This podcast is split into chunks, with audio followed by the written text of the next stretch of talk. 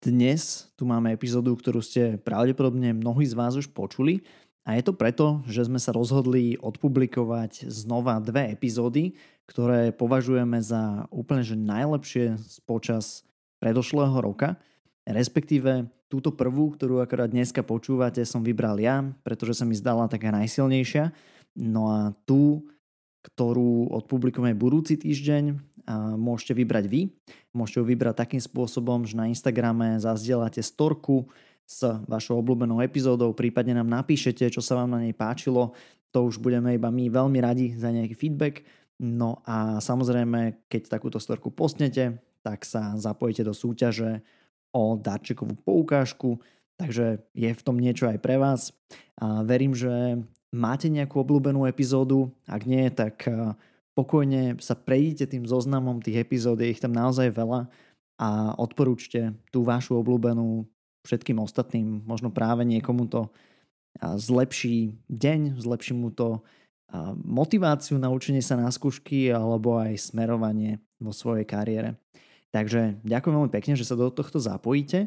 No a predtým, ako pustíme túto epizódu, ktorú ja považujem za najlepšiu, by som vám chcel poďakovať za to, že nás počúvate.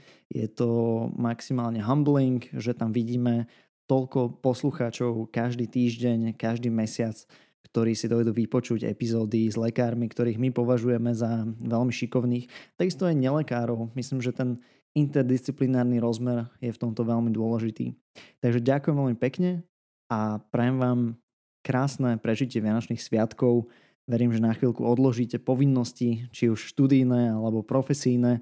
A ak teda budete predsa len v nejakých nočných službách počas sviatkov, tak vám prajem veľa energie a nech si to aj s pacientmi a s kolegami užijete do maximálnej možnej miery aby všetko išlo od ruky. Takže ešte raz príjemné sviatky a ideme na moju najobľúbenejšiu epizódu z posledného roka. Primárně mě donutili přemýšlet o tom, co dělám a proč to dělám, ty nepříjemné situace, které jsem zažil eh, v nemocnici po škole, v Británii a na misích s lékařema bez hranic, kde jsem byl často sám, opuštěný a myslel jsem dělat velký rozhodnutí, který některý lidi stáli život. Vítajte, počúvate podcast Rozhovory MD, moje meno je Tomáš Havran a v dnešnej epizóde vám priblížim rozhovor s Janom Trachtom, Veľmi sa teším z tohto rozhovoru, myslím, že to je jeden z najlepších rozhovorov, ktorý sme kedy mali v tomto podcaste. A naozaj rady a nejaké a pohľady na medicínu, ktoré Jan Honza Trachta s nami zdieľal, sú veľmi neštandardné, alebo možno nadštandardné na to, ako sa lekári pozerajú na medicínu. Honza Trachta je detský chirurg, ktorý pôsobí v Prahe v Motole, ale absolvoval viaceré zahraničné stáže a okrem toho pôsobí s lekármi bez hraníc na rôznych misiách. Myslím, že bol vyslaný na viac ako 20 misií. Aj o tom trošku, ale najmä o jeho pohľade na medicínu, ako si udržať radosť z medicíny a spracovania v zdravotníctve a možno aj o tom, ako komunikovať s pacientmi a trošku obrusovať svoje ostré hrany, čo sa týka rasizmu, komunikácie, agresivity, reaktivity. Takže o tomto všetkom sme sa rozprávali v dnešnom podcaste. Dúfam, že sa vám bude páčiť. A ak sa vám bude páčiť, určite ho pošlite svojim kamošom. Myslím, že im vie otvoriť veľmi oči, tak ako aj mne počas tohto rozhovoru. Takže nech sa páči, toto už je Honza Trachta. Tak ako aj ostatné epizódy, aj túto vám prináša farmaceutická spoločnosť Krka Slovensko s motom Žiť zdravý život. Ahoj Honza. Ja som už tvoje bio trošku predstavil medikom a mladým lekárom, našim poslucháčom, ale bol by som veľmi rád, keby už aj ty sa predstavíš možno vlastnými slovami v skratke, aký je ten tvoj medicínsky príbeh, tí, čo možno nezachytili nejaké rozhovory alebo nejaké písanie z minulosti. Eh, tak ahoj, já děkuji za pozvání do tohle podcastu a jsem rád, eh, že podcast má takovou vysokou sledovanost mezi mediky a mladými lékaři, eh, což je skvělé. V době, kdy já jsem před 20 lety začínal jako mladý lékař, tak žádné podcasty nebyly, nebyly iPhony a to propojení mezi lidmi bylo menší. Takže to byla mnohem menší zábava a každou inspiraci si člověk musel hůř hledat. Takže tohle je fajn, že to existuje, jsem rád, že to děláš, ten pořad.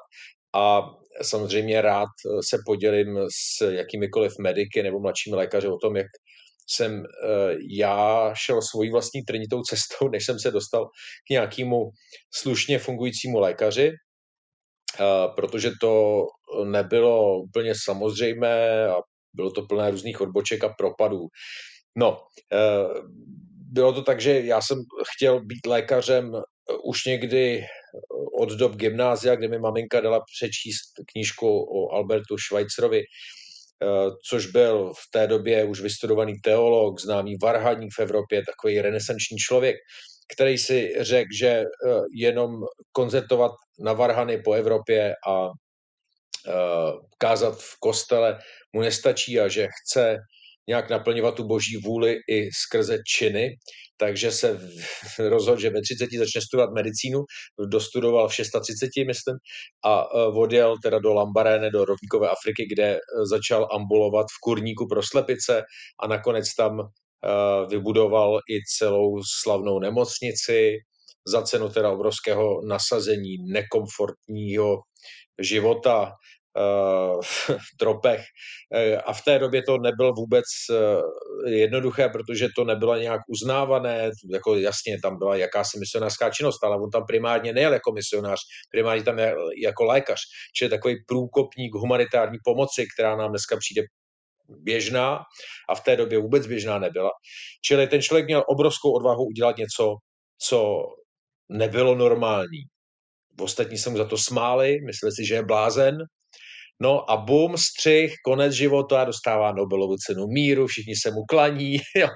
A přitom na začátku své kariéry byl za normálního blázna, nepopulárního prudiče a tak.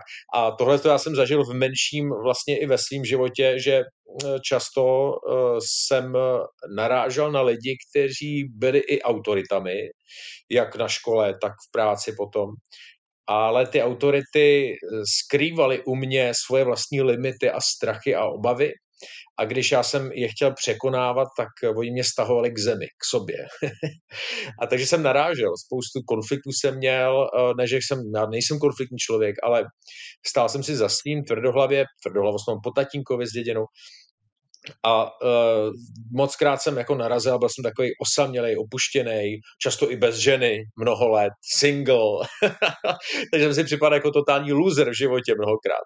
A všechno klepu na, dře- na dřevo uh, jsem hrozně rád, že jsem měl odvahu dělat ty různý abnormální kroky, výjíždět do světa. Třeba jsem na půl roku odjel do Indie dělat jako dobrovolník do Leprosária. Prostě jsem tam dostupoval, eh, našel jsem tu práci přes nějakou jeptišku, eh, jejíž kontakt v klášteře Čestochova v Polsku jsem dostal, takže jsem jí napsal, jel jsem za ní do Čestochova, do kláštera na černovlakem, zavazadlovým prostoru, jsem neměl peníze a hlavně to přišlo dobrodružný. No a tam jsem někde s nějakou jeptiškou poobědval a ona mě doporučila své kolegyni Findy ve střední v Leprosáriu, kde pracovala jako lékařka, ta její kolegyně. Takže jsem jakoby prošel takovým zvláštním, bizarním přijímacím pohovorem v klášteře jeptišek, tím, že jsem večeřel s nějakou jeptiškou a vykládal jí, proč to dělá medicínu. No a to, tam mi pak odsouhlasil, že jsem odjel uh, na dva měsíce dělat do toho leprosária a ještě pak jsem tři, čtyři měsíce cestoval po Indii. No a to byly základní věci, které mě formovaly uh, tu, tu odvahu dělat něco navíc, co třeba nebylo obvyklý, uh, jsem v sobě postupně posiloval, až to skončilo tím, že jsem začal jezdit s lékaři bez hranic. Tato, tato indická zkušenost to bylo kedy asi? To bylo po třetíku na medicíně. Já jsem po třetíku na medicíně přerušil už teda, ne, promiňte, tohle bylo poprváku na medicíně. Já jsem přerušil studia dvakrát. Eh, ško, jako eh, školní řád eh, druhé lékařské fakulty Univerzity Karlovy umožňoval v mé době, nevím, jak je to dneska, to znamená před 20 lety, přerušit studia jednou během prvních tří let studia a po druhé během dalších tří let studia, vždycky na rok. Hm, možno teraz po Janovi Traktovi to už zmenili. Prosím, jo, to už, to už nejde. Jo. nevím, nevím. To je škoda. No, to nevím, no. Ale každopádně, jo, ať se na to každý medic zeptá, třeba to možný je, to znamená beztrestně ukončit ročník, složit všechny zkoušky, pak rok můžete odjet cestovat někde po světě, zažít, co chcete, třeba, nevím, prodávat pivo na pl- v plážovém baru v Austrálii a se, se, se, se surfařkama z Austrálie tam sížet velký vlny, to můžete, co chcete a po roce se zase vrátíte a jediná ztráta je, že ty přátelé, který jste měli z kruhu že jo, a z ročníku, tak ty jsou o rok vejš nad váma. No. Ale dobrý, já jsem se takhle propad dvakrát. Myslím, že v Čechách je to trošku flexibilnější, že to tam možno ešte takto funguje. Teda aspoň poznám nejakých ľudí, ktorí si dali takýto gepír. A na Slovensku je to náročnejšie, treba mať nejaký vážny dôvod, aspoň pokiaľ viem na to. Každopádne to neznamená, že sa netreba pýtať, netreba klopat na ty dvere, že ono se to možno vždy nějak podarí. No, no, no. No takže to bylo poprvé, jako jsem odjel z medicíny, a já jsem popravdě řečeno chtěl i tu medicínu opustit.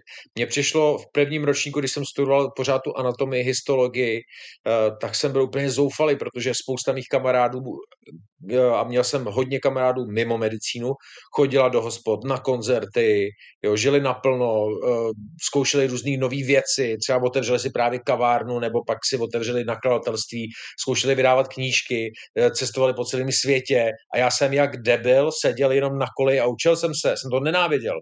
Absolutně, protože jsem si připadal, jak, že jsem zavřený jak v kleci, že to nikam nevede, konec studia je v nedohlednu a že to k ničemu není. A navíc ještě už v té době, protože já jsem dost jako cestoval a dělal věci vlastně už předtím, tak jsem taky cítil, že ty naši vyučující na histologii, anatomii a jinde jsou poměrně os- omezený osobnosti. Možná dobří specialisté, ale chudáci, takový chudáci, co chodí do, do práce a znají jenom tu práci a nic víc v životě, nic o životě nejspíš neví. Jo, a to jsem si myslel jako 19-letý kluk, uh, a dodnes si myslím, že jsem měl pravdu. Jo, že to vidění těch mediků, eh, který rádi právě ty autority schazují a říkají, no jo, co ty medici, co oni ví o životě, ví úplný prd, počkejte, realita je srovná. No to jsou keci naprosto ubohých a zabedněných lidí, kteří prohráli svůj život. Jo, nebo v něčem prohráli, v něčem můžou být uznávaný v té společnosti, fajn, ale... Tak teda se musím naozaj smět. Pojď, dále. ty, ty medici, uh, ty, to, jak to cítí, tak to nejspíš cítí pravdivě. Jo. A pak, že to zač, přes, začnou cítit jinak a přehodnotí, je většinou známka deformace a ztráty vlastní identity. jo, takže jenom chci podpořit všechny mediky, jestliže mají nějaké pochybnosti o svých uh, uh, vyučujících autoritách všude možně ve společnosti, uh, tak pochopitelně je uh, dobrý ocenit na těch autoritách to, co umí dobře, z toho si vzít něco dobrého a tím pádem teda respektovat ty autority. Ale vnitřně se rozhodně nadále proti ním bouřit, snažit se je různě obcházet, schazovat a nahrazovat. To je v pořádku. To je naprosto zdravý. Uh, takže ten, najít ten balans je těžký, jako mezi tím vlastně být poslušný v životě, to znamená loajální, to znamená spolupracovat s lidma, uh, podvolit se jejich vůli a přitom si uchovat vlastní vůli a vlastní sny, vlastní myšlenky a jít za něma. Jo, to je fakt těžký balans a celý život to vlastně se snažím dělat a střídavě se mi to daří lépe a hůře. No takže jenom přeju všem medikům, aby uh, nerezignovali na svoje současné vidění světa, aby ho naopak posilovali, aby měli odvahu uh, mluvit pravdu, to, co říkal Václav Havel, uh, že láska a pravda musí zvítězit, to znamená mluvit pravdu, to, jak věci jsou, a ne se podvolovat různým malým ležím. Uh, No a uh, pak jít si za svými sny, no, to je úplně nejdůležitější. Prostě když věřím, že něco půjde, tak uh, se to stane. Ta víra je důležitá. Takže čo, čo byla ta tvoja věra, alebo čo byl ten tvoj sen, za kterým jsi šel? No já jsem právě třeba si pamatuju, že jsem nastoupil do Motola, já jsem teda po škole jsem to nějak dostudoval horko těžko, ale fajn, pak právě jak jsem přerušil po druhý, to jsem na rok zase jel do Francie a žil jsem tam ve Francii, Přijel jsem tam stopem, neměl jsem žádný peníze, takže jsem odjel zase stopem do Norska, tam jsem dělal v hotelu, na rekonstruoval, rekonstruoval jsem hotel, tam jsem pak spustil nějakou plnou katastrofu, jsem ten hotel omylem vytopil, takže mě vyhodili z té práce, pak jsem hledal práci na farmách, vydělal jsem poměrně dost peněz, tak jsem se vrátil do Francie a tam jsem 8 měsíců žil, jako studoval jsem francouzštinu, popíjel jsem víno, nic, jsem v podstatě jsem nic nedělal rok. A to se mi trochu zajedlo, trochu mě to jako mrzelo vlastně, že jsem tam třeba nestudoval tu medicínu nebo tak, eh, ale zkusil jsem si to, jaký to je žít rok na volný noze, bylo to fajn, pak jsem se vrátil do školy a tam jsem ve čtvrtáku, páťáku a šestáku našel skvělý kruh říkáte, že to jsou chalani, že jo, že stretol jsem dobrý chalanou, tak tam to opravdu byl skvělý kruh, hrozná strana s těma lidma a dnes se s nima kamarádím a to mi hodně pomohlo, že jsem tu školu dokončil. A navíc třeťák, čtvrták šest, teda e, čtvrták, páťák, šesták, ty poslední tři roky jsou už velmi zajímavý, že to už je klinický předměty, už potkáváte pacienty, takže už se nememorujete nějaký chemický sloučeniny, což samozřejmě pro někoho může být zajímavýho, ale pro většinu mediků si myslím, to zajímavý tolik není, jako jsou zajímaví pacienti. No a pak si pamatuju, že teda jsem nastoupil do práce, to jsem dělal zadarmo, asi 8 měsíců v různých malých nemocnicích v Praze, protože nebyla placená práce, takže jsem měl 0,1 úvazek jako formální, bral jsem 1200 korun měsíčně a pracoval jsem 10 hodin denně, což bylo dost strašný. Zadlužil jsem se uh, u mých rodičů převážně, uh, kdy jsem si půjčil třeba za, nevím, půl roku 80 tisíc na živobytí, na, na nájem a tak dál. Pak jsem získal ještě práci pod Petřínem znova na 0,2 úvazku, plat byl 2800 korun měsíčně nebo něco takového. No a po čtyřech měsících tam jsem odešel do Motola, kde jsem dodnes, na kliniku dětské chirurgie, protože tam bylo výběrové řízení a nabídli mi normálně placenou práci. No a už končím, jenom řeknu, že jsem nastoupil do Motola a šel jsem jednou ze svých kolegyň, dodnes ní dělám a máme se rádi, všechno je v pořádku ale ona byla tenkrát starší a já jsem šel chodbou a říkal jsem, já jsem hrozně rád, že jsem tady, že mám konečně placenou práci, ale stejně mým největším sen, snem je jet do Afriky, jako dělat lékaře. A ona tak jako skepticky říkala, Ježíš Maria, to já jsem si myslela taky, že budu cestovat do Afriky, že půjdu jako doktorka, prosím tě, no, to se časem srovná a z tohohle vystřízlivíš. A já vnitřně jsem se úplně naštval, řekl jsem, houby vystřízlivým, to leda chcípnu.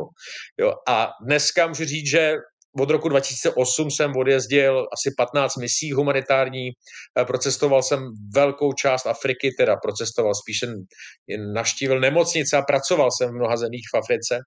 A teďko znova se vracím, minulý rok jsem byl v Liberii, teď se znova vracím nejspíš za tři měsíce někam do východního Konga, nebo kam mě pošlou lékaři bez hranic. Ale do Afriky jezdím, takže své kolegyni můžu říct teď zpětně, po 20 letech, Milá Dášo, neměla si pravdu. Nevystřízlivil jsem a hurá, nazdar bazar. Told you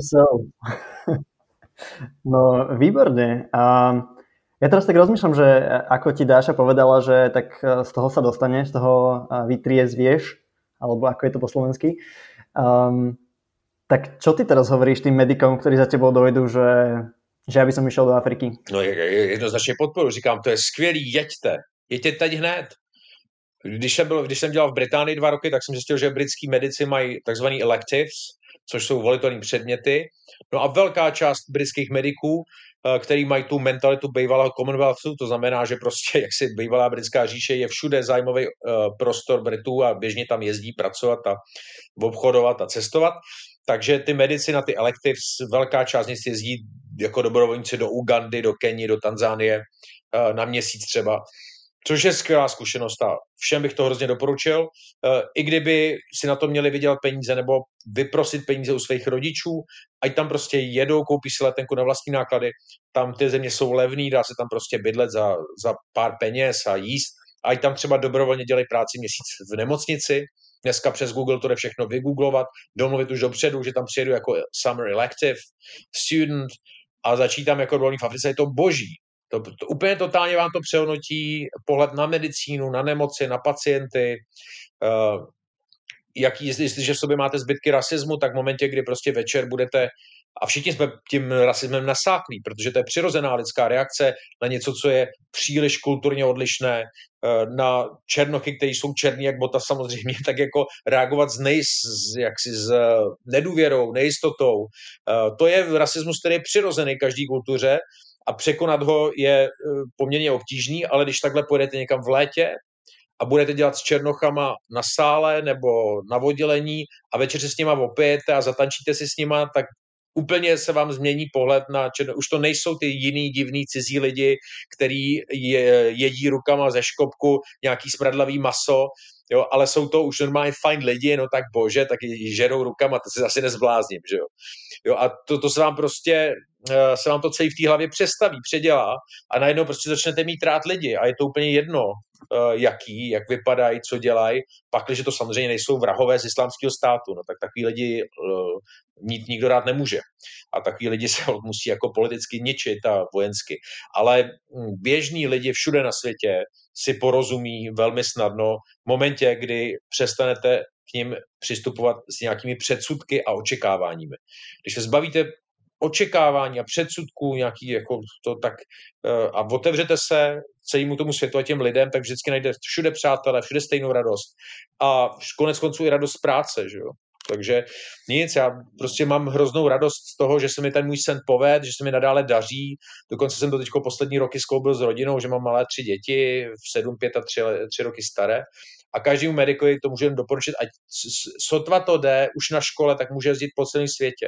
Všude, to je jedno, tak nemusí to být Afrika, může to být Jižní Amerika, Asie, Indie, kde mají skvělý špitály. Může to být Čína pro mě za mě, ale může to být taky Švédsko, že jo? Eh, nebo Německo, teď je to úplně jedno. Jako kamkoliv člověk vypadne, tak eh, nas, nasaje novou energii, nové myšlenky, nový chování a pak má co s čím srovnávat. Může se vyznat i v těch svých mateřských nemocnicích na Slovensku nebo v Čechách a říct si, tak tohle to je vlastně úplně blbý tady, tady já nechci dělat, tak já půjdu pryč, prostě, protože má srovnání. Jo, když ten člověk srovnání nemá, tak tam nastoupí a řekne si, no tak tohle asi možná normální, tak to je fajn, no tak všichni jsou, chovají se všichni ty doktoři jak hovada, jako takový arrogantní, sami se nesnáší, pomlouvají se, no tak takhle asi to ve špitále normálně vypadá. Ne, nevypadá.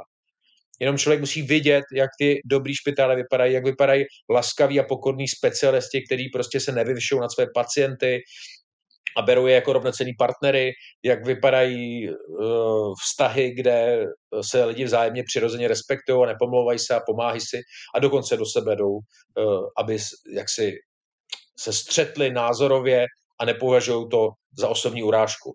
To znamená, jo, směřují na věcnou debatu, kterou jsem dožil ve Spojených státech a v Británii. Prostě tam mají uh, tu takzvanou goal-driven discussions, prostě, že oni jak se můžou do sebe pustit jak vsteklí psy, argumentují, hádají se a tak, a pak se poplácají po rameni na konci semináře a říkají, Joe, to jsme si dneska skvěle pokecali, tyjo, to, byl, dob- to byl dobrý boj, den spolu na oběd, jo, tak super. Jo, když to v Čechách se všichni hned urazí. Jo, to jsem taky narážel mnoho let, dneska už se mi to tolik nestává, ale předtím na začátku já jsem řekl něco, že si myslím, že to neděláme dobře a moje kolegyně mě přitlačila ke zdi na chodbě a říkala, proč si sereš do vlastního hnízda? Jako starší lékařka. Čím menšia krajina, tým je to horšie takéto medzi, že čím menšia krajina, tým je to horšie takéto medziludské vzťahy a takéto urážanie. A, a keby som písal scenár, čo máš dneska povedať, tak by som ho nenapísal ani krátke takto dobre a, a ako, to, a, ako to tak počúvam, tak som veľmi rád, že vieme tieto tvoje myšlienky ponúknuť medikom a mladým lekárom. A celkom ma zaujalo to, že si hovoril, že tí Briti majú ten mindset Commonwealthový, ale vlastne tí českí alebo slovenskí študenti majú úplne rovnaké možnosti, že tiež máme nejaké summer electives, hej, nazývame to letné stáže, a ktoré si nemôžeme úplne vybrať, že čo presne budeme robiť, ale vždy sa to dá nejako vymysleť, že môžeme ísť na dva týždne alebo na mesiac na chirurgiu niekam do nejakej úplnej riti, neviem, juhovýchodná Ázia alebo, alebo Juž, Južná Amerika alebo Afrika. Takže je to naozaj možno viac o tom mindsete ako o tých, o tých možnostiach. No a strašne sa mi páčilo, lebo veľa lekárov hovorí veľmi v podobných konotáciách ako ty, že treba ísť do zahraničia, aby si potom, keď sa vrátiš domov, aby si vedel, že ako vyzerá lepšie, ako vyzerá horšie, ako vyzerá iné, aby si sa vedel, že OK, že tak čo to tu máme? No a, ale čo nikto ešte úplne do toho nezašprtel je podľa mňa ten rasizmus a ja tu k tomu mám takú hm, cca otázku, že, že, že, že ako je to opačne napríklad, na, bol si myslím, že aj v Južnom Sudáne, a to je, to je taká krajina, čo si viem predstaviť cca, že ako to tam asi vyzeralo. A došli za tebou ľudia, miestni, k cudzincovi, lekárovi, čo im asi išlo tak hlavou, že a samozrejme si, že úplne iný, máš iné vedomostné vybavenie, kulturálne vybavenie, a máš inú farbu pleti. Čo, čo, čo išlo tým pacientom hlavou? já tomu rozumím. Ale jenom musím říct na úvod, že Afrika je obrovský kontinent, stejně jako Evropa je mnohem menší kontinent. A je tam obrovský rozdíl mezi jednotlivými zeměma. To znamená, jedině člověk, který nikdy nebyl v žádné africké zemi, mluví o Africe jako celku. Jo, ale tak jako jistě Slováci uznají, že je rozdíl mezi Slovenskem, uh, Rumunskem, Tureckem, Francií a Anglií, tak je stejný rozdíl mezi Jižním Sudánem, pobřežím Slonoviny, Ganou uh, nebo Namibí. A uh, Jižní Sudán je jedna z velmi těžkých zemí, kde jsem taky byl na misi a pracoval. Je to proto, že je ta země nikdy nevzkvétala ani ekonomicky, ani co se týče vzdělanosti. Ta země je zužovaná táhlou občanskou válku, která trvá už 50 let a je tam zakonzervovaná velmi zaostalá mentalita, to se na, to, jako já se na někoho nepovyšuju, ale když si srovnám východní Kongo nebo uh, Nigérii třeba, uh, tak v tom jižním Sudánu prostě je to tradiční společnost, všechno se měří počtem krav, uh, vzdělání tam má málo kdo a já jsem třeba nedokázal za 14 dní ani naučit svoje zdravotní bratry a sestry měřit tlak a puls. Jo. To, když někoho učíte 14 dní a on se nenaučí měřit tlak a puls, tak máte chuť normálně se střelit do hlavy jo, nebo zdrhnout z té nemocnice. No, ale uh, oni se snažili, oni měli ústně od ucha k uchu, snažili se a tak něco udělali, něco jsme udělali, tam je velmi obtížný přijmout to minimum, protože člověk to je zase to o těch očekáváních. Tam nemůžete si myslet, že samozřejmě, že zachráníte svět, je nesmysl. Svět vždycky bude tak špatný, jako byl a je a bude. Vy jenom se můžete postavit na tu správnou stranu a tím svým minimem s maximálním nasazením, ale minimálním výsledkem přispět k té rovnováze, aby dobro a zlo bylo v rovnováze a zlo nevítězilo, jo. Jenom jde o to vlastně stát na správné straně, ale neočekávat, že něco změníte zásadně. To je nesmysl. Prostě to jste, to jste příliš malý páni, příliš krátký život. Takže, ale postavit se na tu správnou stranu, snažit se je samo o sobě jakýsi uh, očišťující a uh, integrující pocit, který vám dává jaksi vnitřní sílu do života, to myslím, že prostě je zásadní. Uh, a byť to tak je střídaný s frustracema z toho, co třeba v Jižním Sudánu jsem viděl a jak, jak to bylo tam těžký pracovat. No, ale jak, co si říkají Sudánci jižní, to úplně nevím, tyjo, jestli mají samozřejmě nedůvěru k bílému doktorovi. Nemyslím si, že jsou kdo ví jak vděční, protože ta konzervativní společnost je velmi hrdá. Ty Sudánci uh, ne, nedávají najevo příliš, že by někdo byl na tom jako víc než oni, prostě jsou hrdí, no. Jako tyhle ty uh, společnosti, které mají málo vzdělanosti a jsou založeny na cti, třeba jako společnost v Afganistánu nebo v Jižním Sudánu, uh, jsou sice na pohled zvenku romantické, takové jako tam ty chlapy drží ty, že jo, mm, velký diskuze a rozhodují o tom životě po někde ve stínu mangovníku a ale v podstatě mě jako iritují tyhle společnosti, eh, protože si myslím, že jsou, nejsou svobodní moc. Jo, a ty lidi mají dost málo možností, jak to změnit, no a notabene ještě tam, kde je válka, jako v Afganistánu, v Jižním Sudánu. Já si myslím, že to jsou nešťastné země a je tam velmi těžký pracovat. Tam bych určitě nezačínal svůj první misi, to bych se zbláznil. Ako si možno pracoval s tou nedôverou tých miestnych? Či to bylo možno vedome niečo, alebo či to iba tak podvedomo? jak jsem s tím pracoval, nějak prostě člověk jim nabízí něco a oni to buď přijmou nebo nepřijmou. No. A Myslím si, že uh, ty my se s lékaři bez hranic naučili nějaký pokoře, která je aplikovatelná i na situace v českých nebo slovenských nemocnicích, kdy vy tu pomoc nabízíte tomu pacientovi a někdy ten pacient ji nepřijme, nebo ji dokonce ostře odmítne.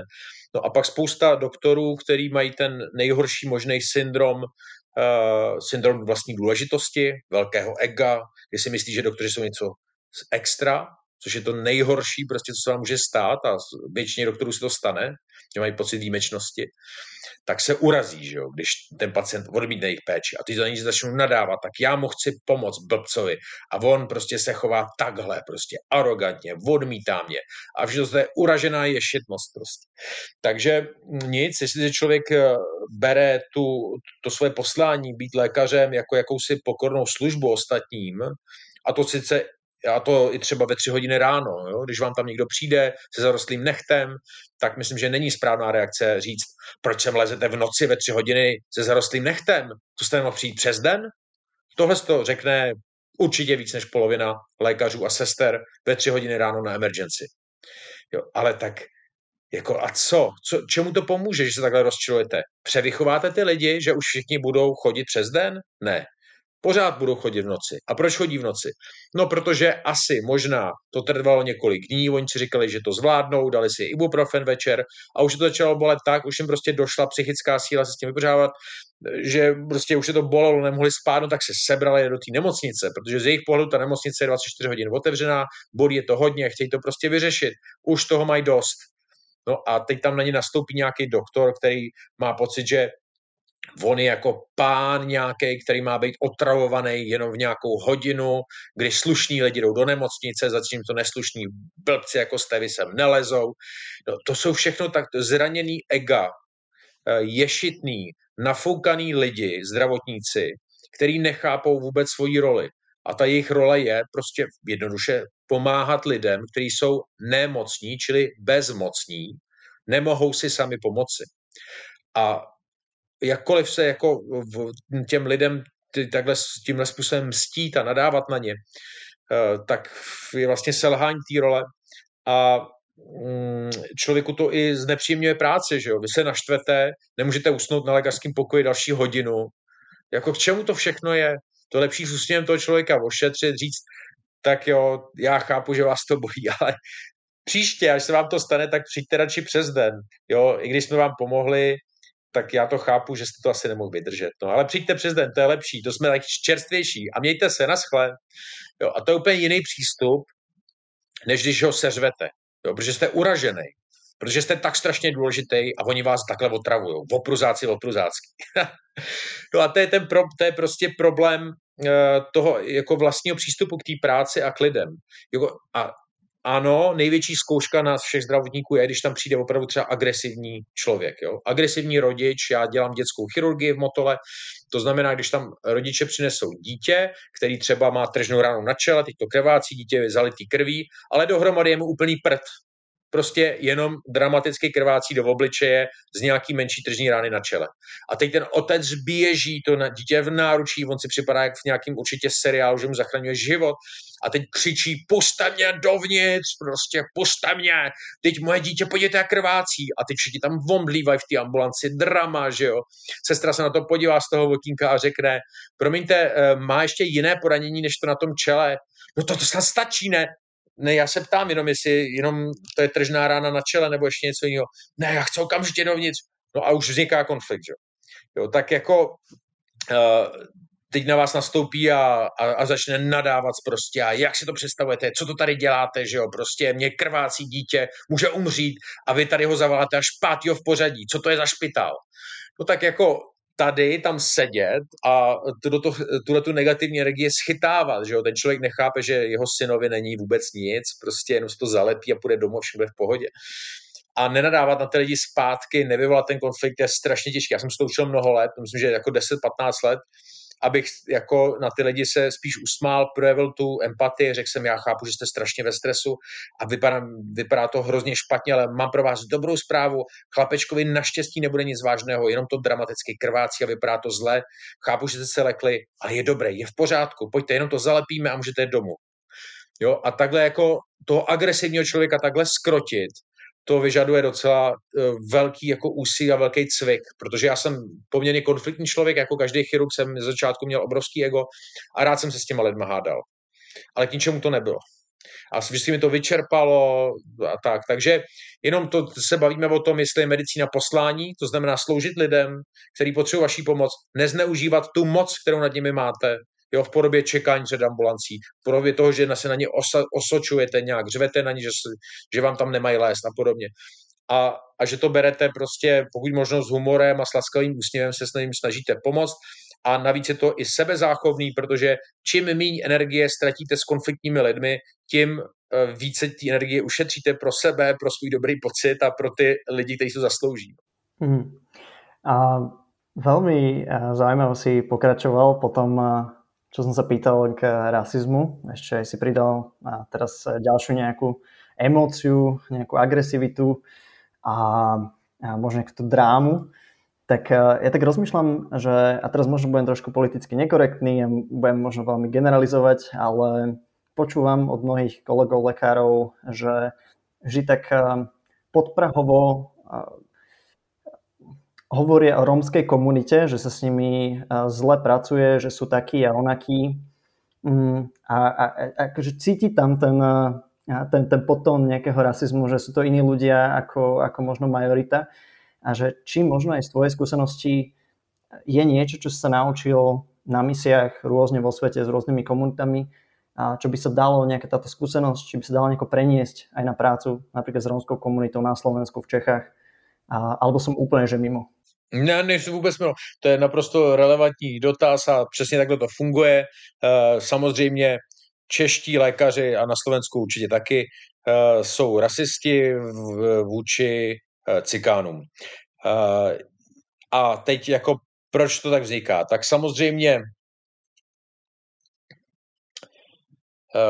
Cikáni často jsou agresivní, protože už odmala jsou uh, jako považovaný za jiný a tak, takže jsou agresivní, jsou méně vzdělaní, smrdí, uh, chodí tam do nemocnice prostě celý velikánský rodiny, uh, neumí se vyjadřovat, jsou hulvácký, hrubý, uh, těžko se s nima dělá. To všechno je pravda. Fajn. Na druhou stranu, mezi bílýma Čechama je spoustu idiotů taky, prostě stejně neurovalých, stejně hrubých, uh, bezdomovců různých, stroskotaných lidí, anebo dokonce, a to je ještě horší, krásných, bohatých lidí v obleku, který s velkým sladkým úsměvem přijdou a nabízí vám různé peníze a úplatky a mm, to a jsou to vlastně, může to být, to může být totální hajzel ten člověk. Jo, může to být třeba politik nebo nějaký businessman, který kšeftuje prostě, podvádí stát. E, někde to je jedno. Těch, těch hajzlů převlečených za slušní lidi je taky dost. Mezi bílejma. Takže jediný, co k tomu mám co říct, je, že ano, s cigánama je to občas těžký, uh, možná častěji než s bílejma, ale kvůli tomu mě nikdo nenutí, abych paušalizoval, abych řekl, že každý cigán je mizerný a na každého bych se měl dívat skrz prsty. Ne. Já prostě budu důsledně trvat na tom, že prezumci neviny, to znamená, že se budu k těm cigánům, cigánům od začátku chovat slušně a oni taky mimochodem, když cítí ne uh, nepřátelství a pohrdání, ale cítí empatii, tak začnou chovat jinak. Jo, takže já se snažím, a myslím, že se mi to daří, tím chovat jako nějakým způsobem empaticky, trpělivě z začátku dobře. Když se budou chovat opravdu jak hovada, tak mi dojde s nima taky trpělivost a nějakým způsobem udeřím zpátky. Ale primárně na jejich adresu nic eh, jako hanlivého neříkám, protože vedu a bojuji těžce za prezumci neviny. To znamená předpokládat, že ty lidi mají v sobě něco dobrýho, co já jsem schopen uh, jak si objevit a uh, určitě ty lidi jsou jako, stejně jako my, namíchaný z dobrýho a zlýho. A já bych jenom chtěl, aby třeba v nich eh, víc eh, bylo přítomný to dobrýho, když jsou se mnou, teda, protože já nepotřebuju konfliktně a zlí lidi, jako si proti sobě štvát. No nic, takže se zkrátka chovám se s ním s respektem a slušně, nepomlouvám je, neříkám, no zase hnědočeši přijeli, prostě, teď to, teď to jsou cigáni, to je samozřejmě jasný, tady mají celou rodinu, všichni tady budou otravovat.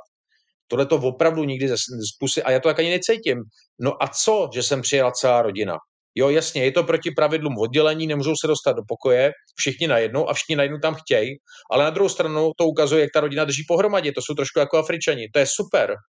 Jo, v Čechách tamhle máte, přijde na návštěvu akorát někde jeden příbuzný jednou za týden a všichni na sebe kašlou.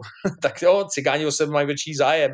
Všichni do, prožívají to, že jo, hystericky až prostě. Tamhle maně má ty kamen vzrušníku, no to je fakt v hajzlu, musíme za ní všichni jet prostě do Bratislavy a do Prahy a to. no dobrý, tak mně to přijde docela i vtipný, jo, jak se chovají. Nevím, uh, hele, jasně, jsou, jsou s těma problémy, jsou s těma konflikty, ale nemyslím si, že jsou horší lidi než my. A myslím si, že mezi bílejma je spousta hajzlů teda mnohem horších, než jsou kde jaký cigáni. Mm.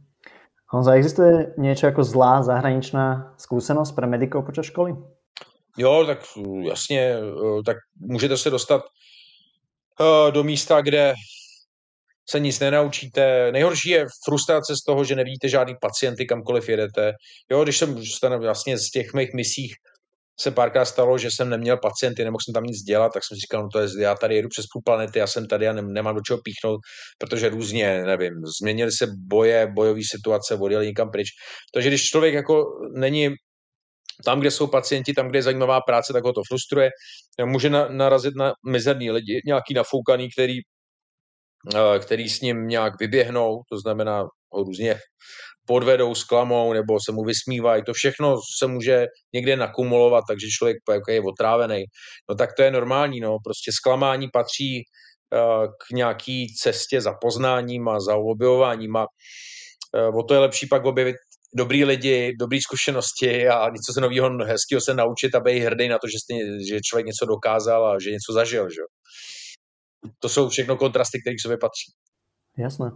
Jak ťa tak počúvam, tak eh, v porovnaní možno s inými lekármi, s ktorými mám možnosť sa rozprávať, tak eh, mám taký pocit, ak by sa viac zamýšľal nad tým, eh, čo robíš, hej, že také nejaká také, také meta premýšľanie v tom, že cítim z teba, že, že, že vieš, čo robíš, aj vieš, že prečo to robíš a, a že, že nad tým nejako uvažuješ, že, že prečo je to tak.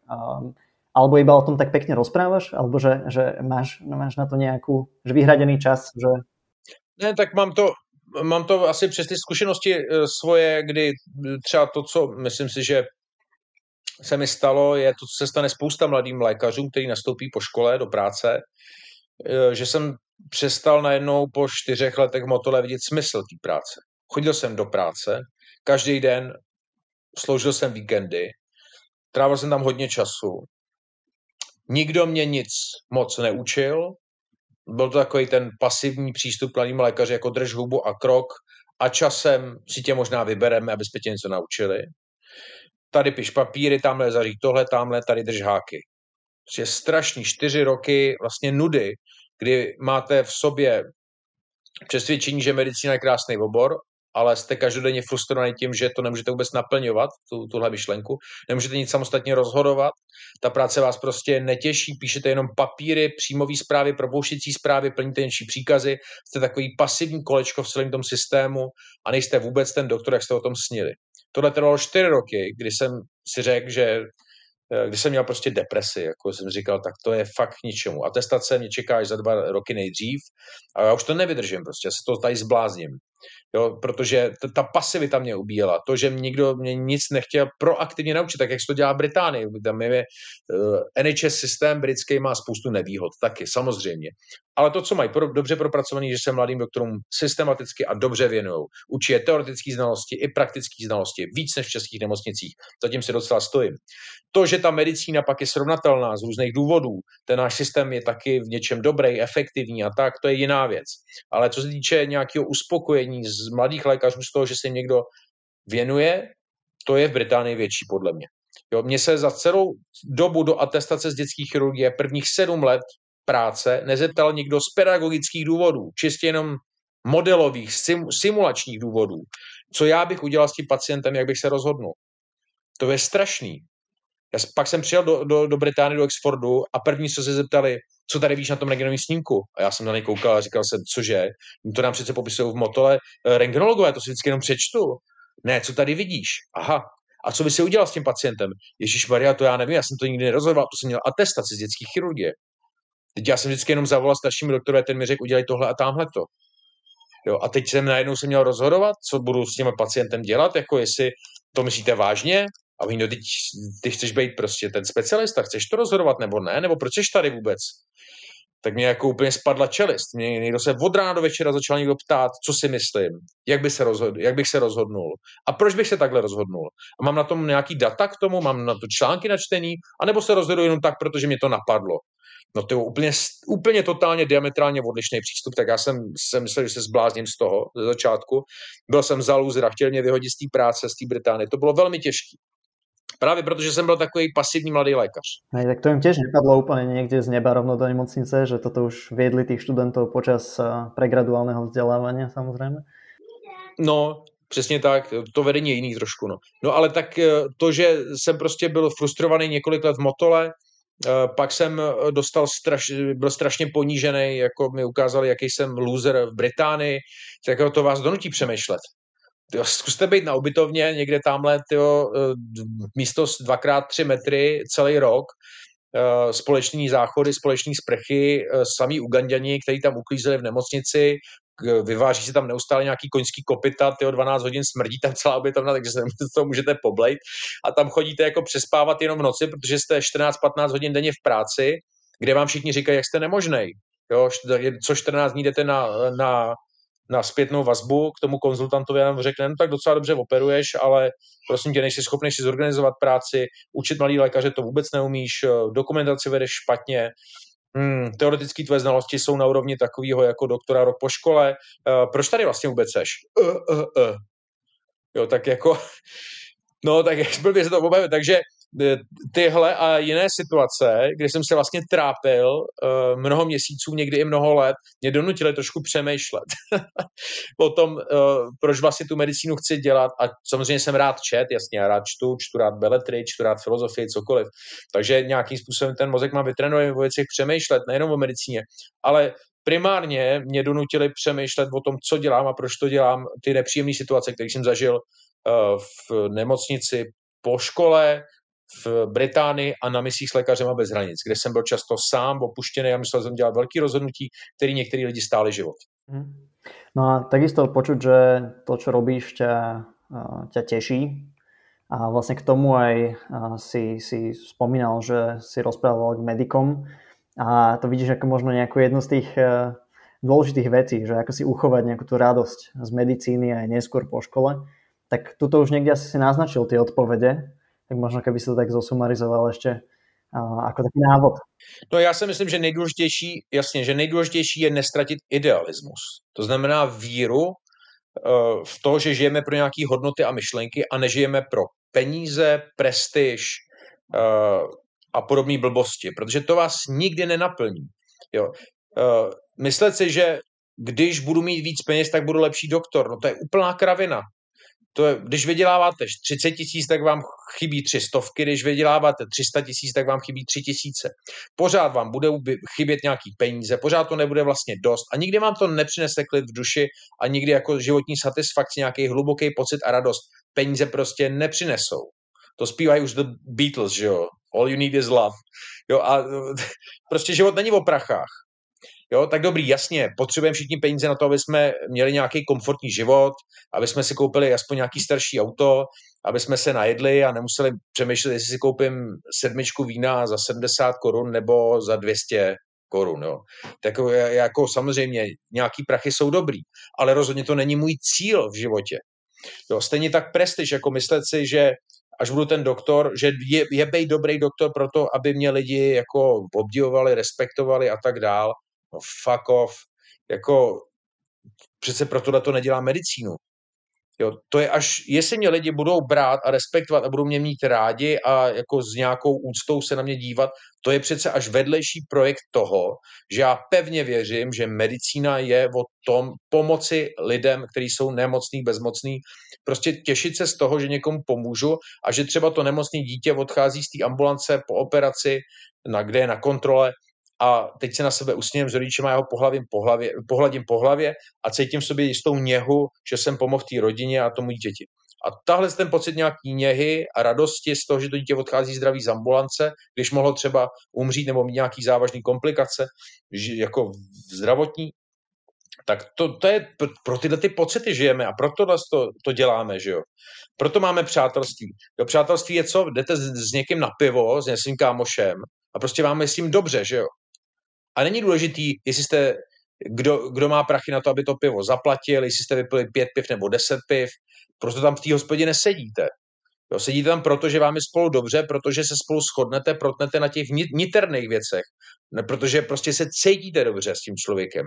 A jak se dostat k tomu, abyste cítil se dobře jako doktor a měl radost té práce, je, že ty vaše hodnoty zůstanou idealistický. To, že to je o pomoci lidem, kteří jsou v nouzi, kterým je zlé, který hledají tu vaší pomoc a ne o tom, že jestli jako budu pan doktor, budu mít dobrý prachy, bude ze mě docent a všichni se ze mě poserou. Jako to je strašné.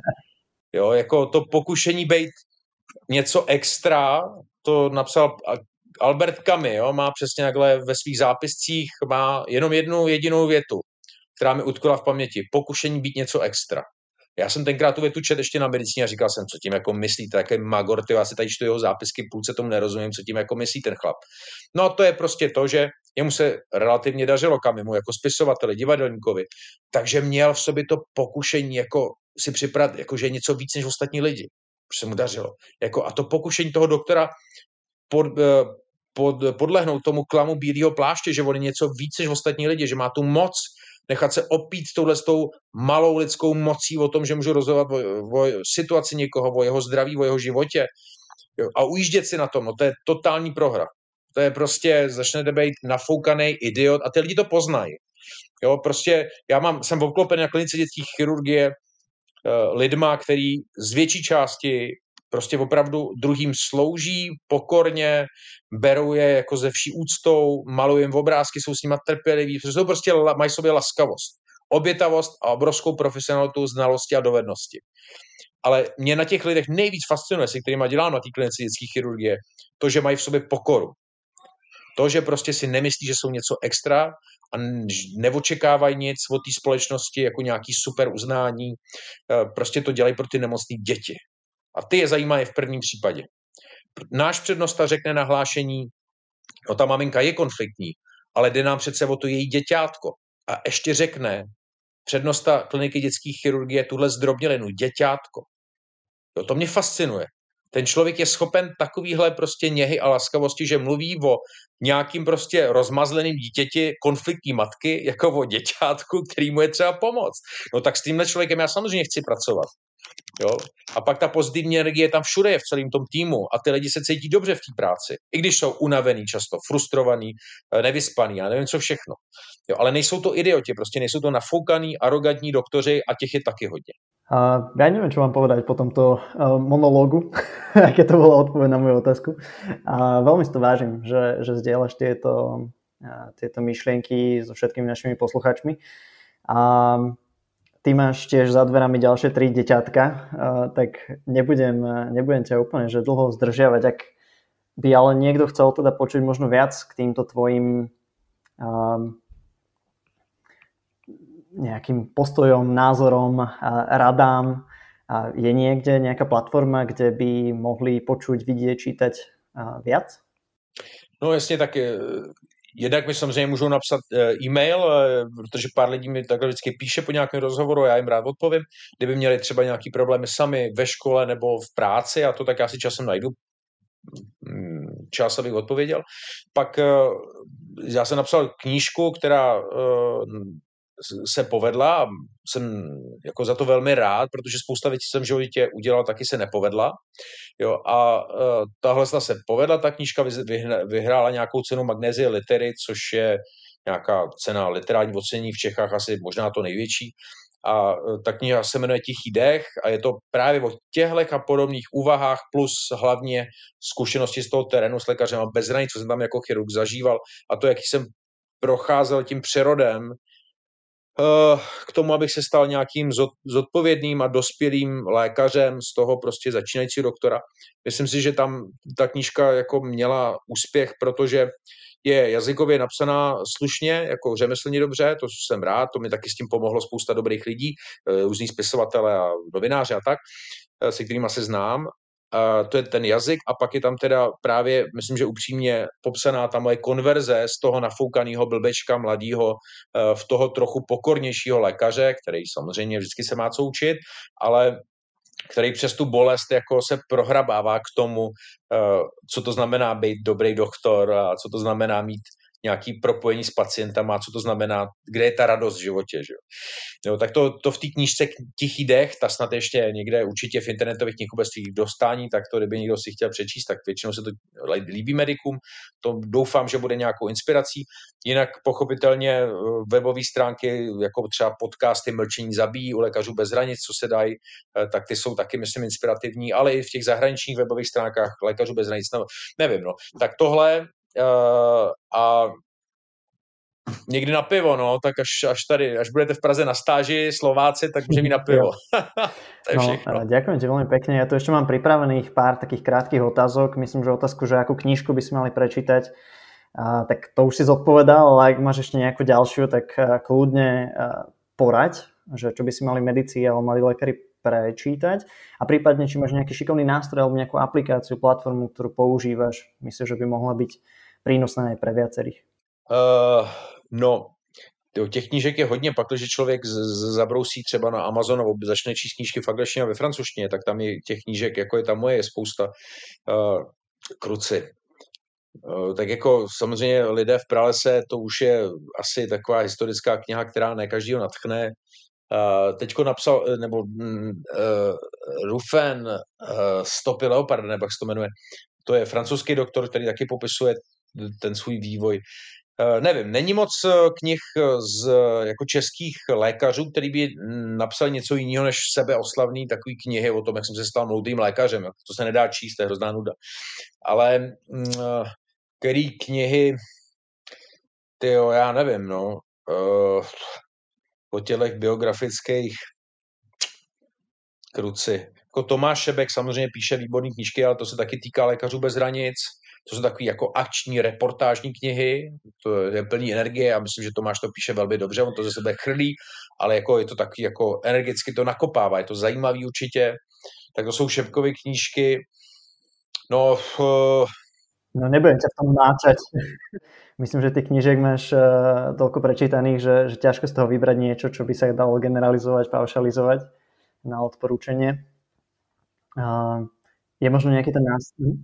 No a aplikaci, že já, já jsem takový tupý, já poslouchám eh, BBC, BBC News a, a Deník N, eh, který máte na Slovensku taky jako podcasty a tak, ale poslouchám hodně audioknížky, teď od Kosatíka vyšel Havel právě, já toho Václava Havela právě mám rád, protože to je takový velký idealista, vždycky jim zůstal a to je strašně inspirativní pro mě, takže Václav Havel je mi velkým vzorem tak teď je nějaká audiokniha, která se jmenuje, myslím, 100 myšlenek komentovaných Václava Havla nebo tak, napsal to Kosatík. No a to je, to je krásný prostě poslouchat, jak ten člověk všechny ty myšlenky, o kterých mluvil nahlas v hospodě, tak pak jako doložil tím svým životem. tak to je fantastický, no. A ten člověk jako Havel má, měl v sobě pokoru a taky nějakou chuť zachovat vlastní autenticitu. To znamenalo nenechat se semlet právě tím prostředím, nepoužívat ten jazyk nesmyslný, ideologický, který v té společnosti byl rozšířený, nebo třeba tu medicínskou hantýrku, že on ten jazyk, který se používá v nemocnici, je strašně zkomolený. Jsou suchý oznamovací věty, který není tam žádný prostor pro emoce. A když se člověk s tím jazykem osvojí i takovýhle myšlení, tak vlastně to myšlení docela plochý. Ztrácíte bohatost ve svém životě. Že stát se doktorem má spoustu pastí v sobě. Jo, prostě třeba ztrácíte schopnost mluvit svým vlastním jazykem, vyjadřovat svoje myšlenky a, a, a city, to znamená být autentický. No a cesta té autenticitě, k té věrnosti sama sobě, vede taky přesto právě přes nějakou odvahu, občanskou odvahu, odvahu se angažovat, překonávat svoji komfortní zónu, uh, vycházet do toho světa, kde člověk něco zažije a neví, jak to dopadne, žít v nějaké nejistotě, kterou člověk obejme a statečně jde vstříc, tak tohle to byl Václav Havel a tím je mi vždycky vzorem a vždycky bude.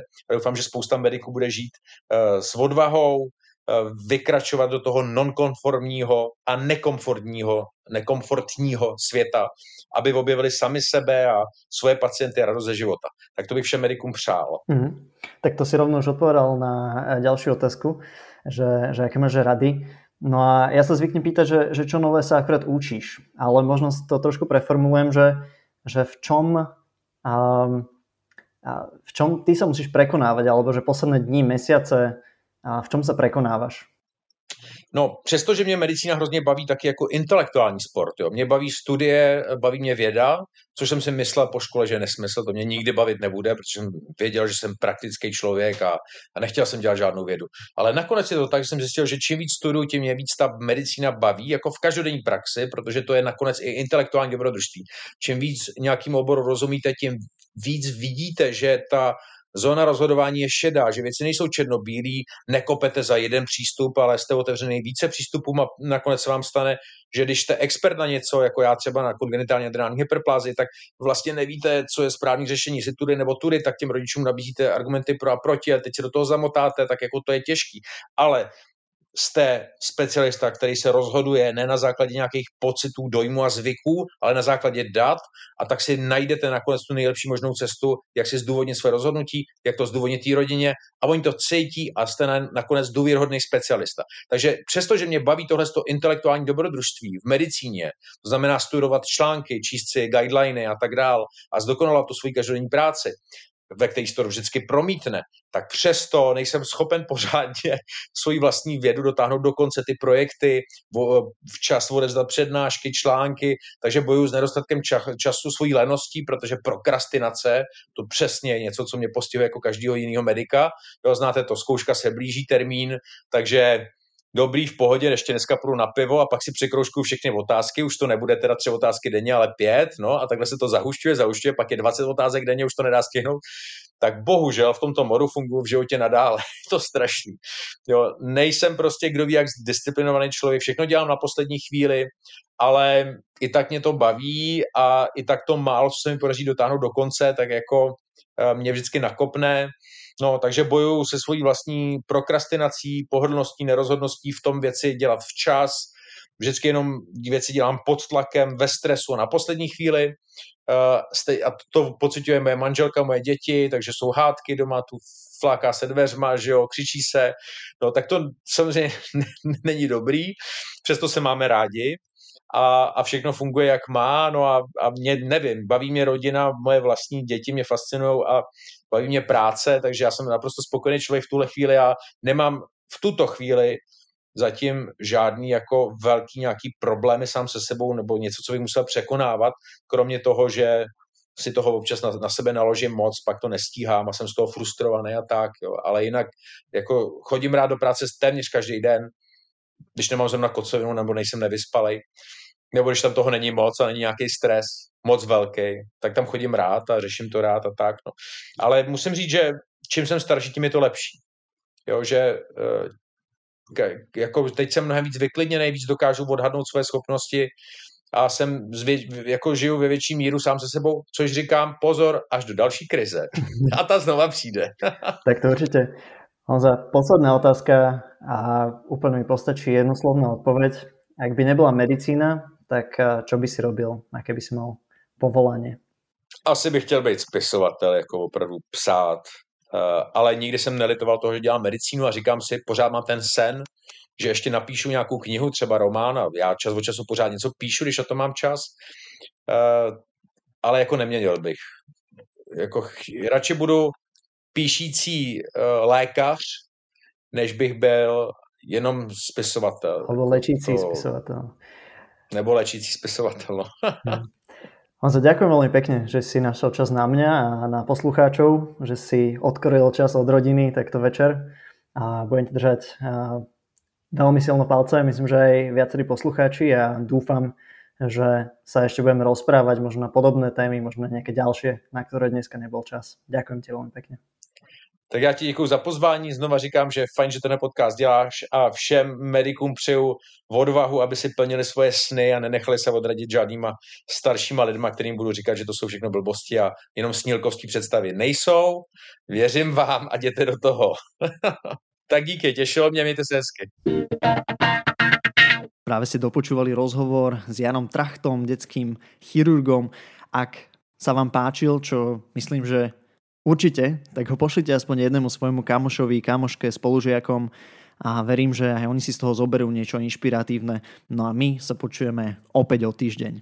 Mám ešte jednu novinku, z ktorej sa veľmi teším a to je tá, že som začal písať krátky sumár toho, čo sa udialo v zdravotníctve za posledný týždeň, jednak v tom slovenskom, ale aj svetovom. No a pridávam tam aj rôzne tipy a linky na konferencie, kurzy, granty, pracovné ponuky, ktoré zaujali mňa a môžete z nich ťažiť aj vy. Čiže aby ste ako zaneprázdnení lekári, medici nemuseli sledovať tú kopu zmetočných správ z internetu, politiky. Môžete to mať zhrnuté v jednom e-maili za týždeň, ktorý vám príde vždy do inboxu, vždy v útorok ráno. No a subscribenúť sa môžete na Substacku, volá sa to Report MD, alebo link nájdete určite v popise tejto epizóde a na našom Instagrame. Takže bežte, subscribnite a budete mať každý týždeň odo mňa jeden krátky mail.